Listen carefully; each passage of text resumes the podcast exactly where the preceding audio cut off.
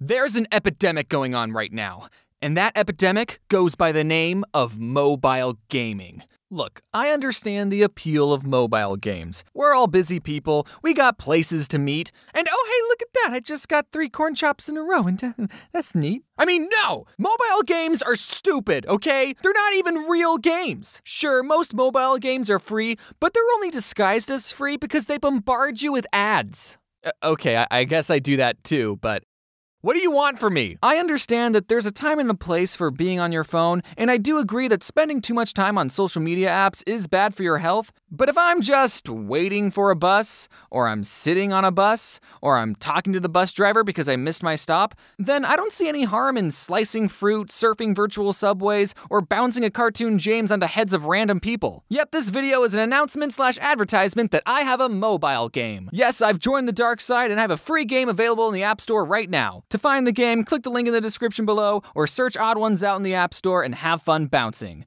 Have a Merry Thanksgiving.